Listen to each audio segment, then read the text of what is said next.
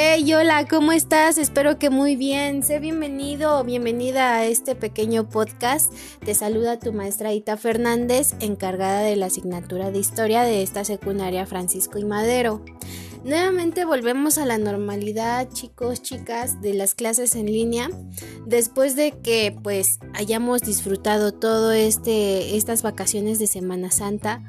Así que comenzamos.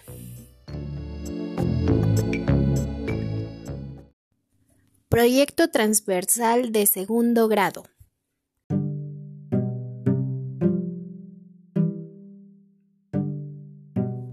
Ok, en esta semana vamos a trabajar de una forma distinta. Todas las maestras y los maestros que impartimos clases en segundo grado acordamos de hacer un proyecto transversal para ustedes. El tema que escogimos para ustedes, hijos, se llama la educación ambiental, pero de forma más específica vamos a tratar de comunicar lo que es el calentamiento global en nuestro planeta. Te explico rápidamente lo que es el proyecto transversal. Todos los maestros de segundo vamos a dar clase desde nuestra materia el tema del calentamiento global. Por ejemplo, si yo doy historia, voy a darles a conocer lo que fue el descubrimiento de todo este gran problema, desde dónde surgió y, el por qué. O sea que prácticamente vamos a ver los antecedentes. Y así sucesivamente los maestros van a explicarles sus actividades, sus actividades desde sus materias impartidas. ¿Ok?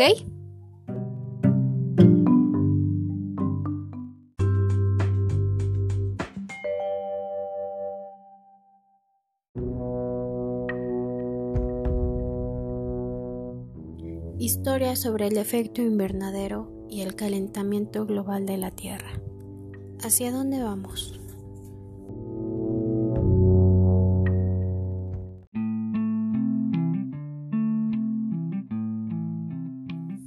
Iniciamos recordando las sesiones de historia.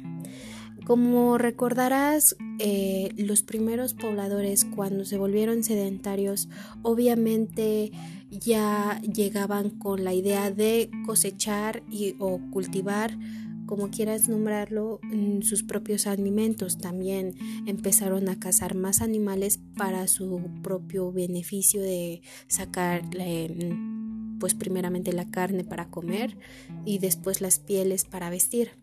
Entonces desde ahí eh, podemos recordar y es, es muy bien dicho que nosotros nos acostumbramos a todo menos a, no comer porque sin comida no somos nada y menos sin agua. Entonces es fundamental comer y beber agua. Entonces, desde esos inicios, bueno, pues ya llega la revolución industrial más adelante, mucho más adelante, y es cuando ya se empiezan a explotar los recursos eh, primarios de nuestro planeta. Ya también vienen los métodos industriales y el transporte eh, que transformó al mundo prácticamente. Eh, surge también la explotación del petróleo, el carbón y el gas y empieza a haber toda esta contaminación que posteriormente te lo iré desglosando. Así que disfruta esta trama y esta triste historia que estamos viviendo todos.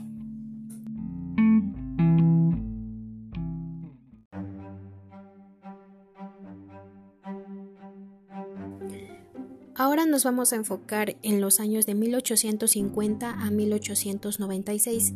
En ese año eh, hubo un científico llamado Svante Arrhenius que eh, en Suecia hizo experimentos y proclamó ser la primera persona en descubrir que los combustibles fósiles podrían dar lugar a acelerar el calentamiento global. Él determina que la medida de la temperatura superficial de la Tierra es de 15 grados centígrados y empezó a experimentar eh, las primeras sustancias de el dióxido de carbono y el vapor de agua y cómo esto emanaba una, una contaminación a la que la denominó el efecto invernadero natural. Entonces desde ahí tenemos ese pequeño antecedente muy grande también muy, ahora sí que vaya la redundancia, un pequeño gran acontecimiento de esta persona.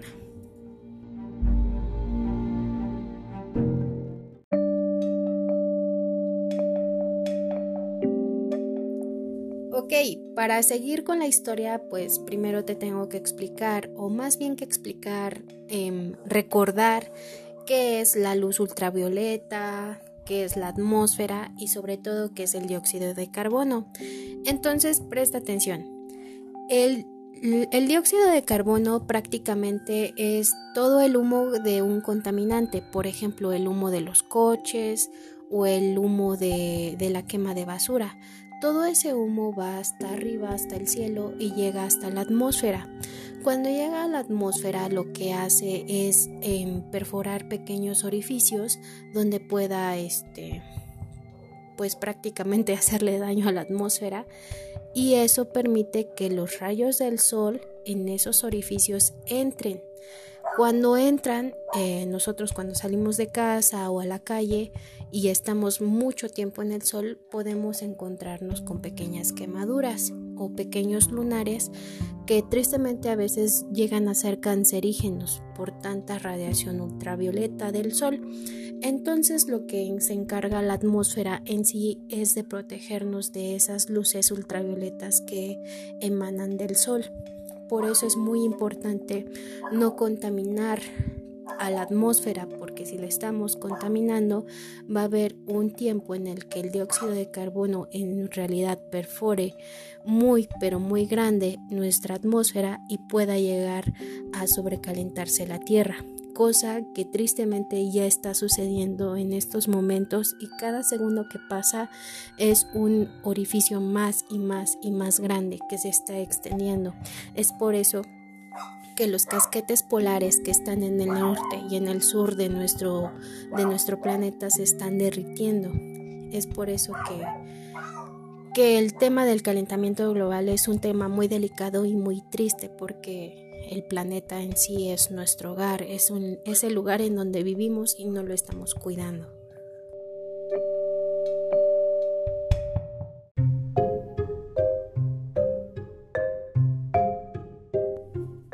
Para empezar a caracterizar esta triste historia, vamos a eh, ubicarnos por los años de 1896. Desde ahí vamos a partir. Había un científico sueco llamado Svante Arrhenius. Él fue el primero en proclamar que los combustibles fósiles podrían dar lugar a acelerar el calentamiento global. Entonces, gracias a esta persona pudimos eh, diferir desde ese entonces en que esa predicción eh, fue acertada y fue muy muy inteligente saber desde ese entonces la, la teoría que se estaba dando.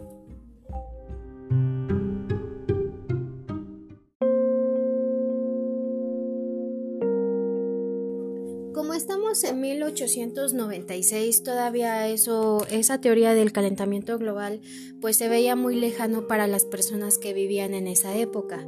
Prácticamente ellos pensaban que las fuerzas naturales como la actividad solar, los movimientos circulatorios del océano, eh, el movimiento también de los planetas o hasta de los asteroides podría afectar gravemente a nuestro planeta. Lo que ellos veían como un planeta rico en nutrientes, como en plantas, animales, etcétera, pues lo veían como una cosa mínima. La contaminación que ellos emanaban era mínimo, entonces no le hacían tanto caso a esa teoría. Y pues quedó en el olvido hasta 1940, cuando se comprobó el aumento del dióxido de carbono en la atmósfera y eso provocaba pues mayor absorción de la radiación ultravioleta. Para 1950 pues ya se tenía comprobado de que el dióxido de carbono dura 10 años en, degradarse completamente. Y pues también no se conocía muy bien la molécula del dióxido de carbono. En 1955 se llega a la conclusión de que la atmósfera capta la radiación infrarroja, o sea, la radiación de la luz ultravioleta. Y también pues llegaron a la conclusión del sobrecalentamiento de la Tierra. Y en 1960 eh, empieza a, incrementar la población de 3 a 4 millones de personas en todo el planeta. eso provoca hacer o gestionar en las grandes naciones o en los grandes países de poder em, la revolución verde. La revolución verde fue una, una tarea de, de hacer más hectáreas en todo el planeta para empezar a cultivar todo, toda la comida que se, se tenía que generar en ese entonces. Cuando se empieza a generar esa comida, obviamente eh, empiezan a existir más pesticidas y más fertilizantes artificiales y también más productos transgénicos. Los productos transgénicos son em, productos que no te nutren del todo. Sí pueden salir de la planta, pero salen eh, altamente modificados en su ADN y obviamente nuestro cuerpo al digerir esos alimentos nos podemos contaminar de ellos.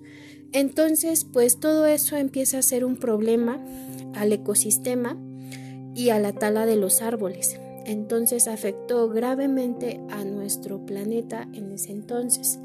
Obviamente la comida en ese, en ese, entonces era ultra más barata como ahora. Ahora la comida ya hasta lo hemos escuchado de nuestros familiares que dicen, no, es que el jitomate ya subió o el pollo ya subió. Pues obviamente es porque se está acabando los recursos naturales de nuestra tierra.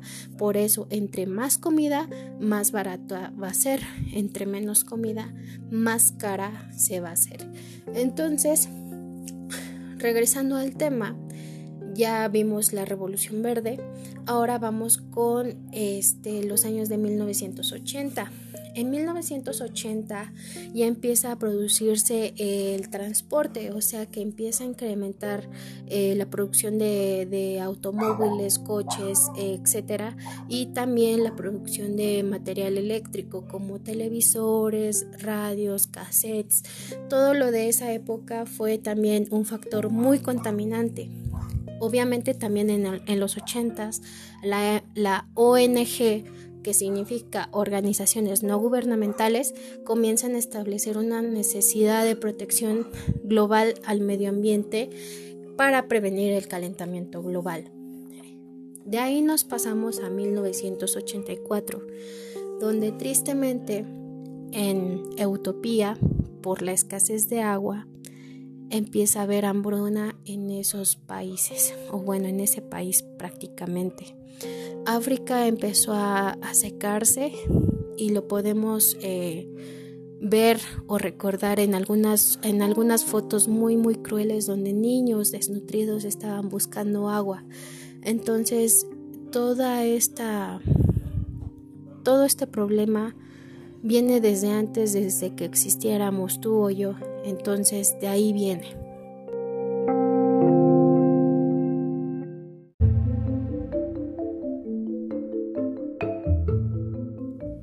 Ya para 1988 se reconoce finalmente que el clima es más caliente. Se reconoció esa teoría del efecto invernadero y se estableció mm, el panel intergubernamental sobre el cambio climático, el IPCC por el Programa Medioambiental de las Naciones Unidas y la Organización Mundial Meteorológica. En 1990 ya, sea, ya éramos 5 mil millones de habitantes. El agua se empezó a escasear. Y para el 2000 ya éramos 6 mil millones de habitantes. El clima, el sistema de soporte vital que determina si hay vida en este planeta, se compone de cuatro partes importantes que fue la atmósfera, que es el aire de nuestro planeta, la hidrosfera, el agua que está alrededor del planeta, la criosfera, que son los casquetes polares del polo norte y polo sur, y la biosfera de las plantas y los animales que habitan en nuestro planeta. Para eso ya habíamos también 7 mil millones de habitantes actualmente y sigue incrementando la población. El agua, el suelo y la energía la seguimos alterando y este sistema es nuestro planeta. Si nosotros no empezamos a cuidar y a tener conciencia en sí de cuidar muy bien a nuestro planeta y reducir los costos de la luz, del agua, de todo eso, obviamente nos vamos a morir. Prácticamente nuestros hijos o los hijos de nuestros hijos van a sufrir de manera muy, muy fea porque les vamos a dejar un hogar donde ya está muy maltratado y sobre todo donde ya no va a haber vida ya nuestra vida se está deteriorando, nuestra casa se está, se está muriendo y es momento de dar acción. Si nosotros no empezamos a tomar conciencia ahora, en, este preciso momento, de tirar nuestra basura, de quemarla, de, contaminar más, obviamente lo que vamos a hacer es irnos al hoyo. Y eso va a provocar una catástrofe y también si lo vemos a futuro los países que sí tengan el poder y que tengan un poco más de comida van a cerrar las fronteras. Y los países que no tengamos comida vamos a sufrir mucho mucho más y vamos a sufrir la hambruna no solo en África sino en toda en América Latina en todo todo todos nuestros continentes va a haber eso y esos problemas son sociales. Si tú te pones a pensar qué va a pasar si nos falta comida, obviamente va a haber una ola más grande de violencia. Nos vamos a estar matando entre nosotros. Va a haber más inseguridad y sobre todo va a haber más, pero más guerras.